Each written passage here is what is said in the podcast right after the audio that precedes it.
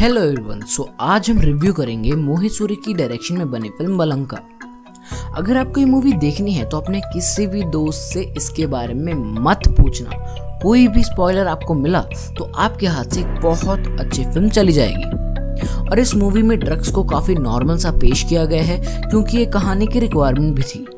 तो ये मूवी अपने बच्चों के साथ मत देखिएगा। ये मूवी एक मज़ेदार पहेली है जिसको सुलझाना आपकी जिम्मेदारी है।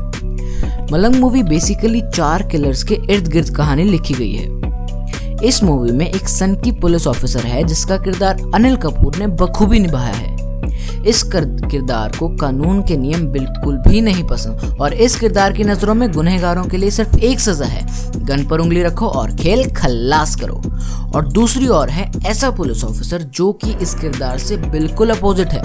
वो कानून में विश्वास रखता है और सजा देने में तो बिल्कुल भी विश्वास नहीं रखता, जिसका किरदार कुणाल खेमू ने निभाया है। और वो इस किरदार में पूरी तरह से जच रहे हैं और काफी भोले भी लग रहे हैं लुक्स के हिसाब से।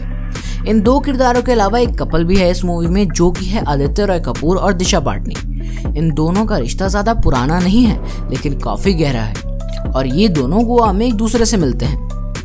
दिशा पाटनी के कैरेक्टर को फ्रीडम सबसे ज़्यादा पसंद है। उसको अपनी ज़िंदगी में रोक टोक बिल्कुल भी नहीं चाहिए और उसको अपनी लाइफ में एडवेंचर्स करने हैं और अपने हिसाब से लाइफ जीनी है।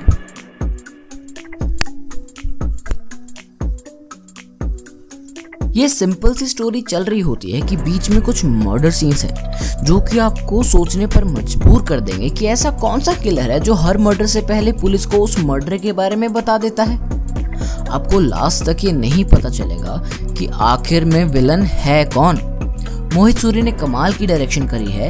कहीं कहीं मूवी में ऐसा लगता है कि ये सीन्स और कैरेक्टर तो मूवी एक विलन जैसे ही हैं। इस मूवी के 4 कैरेक्टर्स को जान लेना बहुत पसंद है। किसी के लिए जान लेना मज़ा है, किसी के लिए आदत, किसी के लिए नशा तो किसी के लिए ज़रूरत।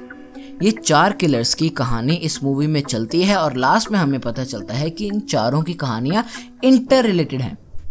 एक्शन सीन्स उतने पावरफुल नहीं हैं। इस मूवी में सारे किरदारों ने अपने एक्टिंग में 4 चांद लगा दिए हैं। स्क्रीन प्ले और स्टोरी इस मूवी की ताकत है।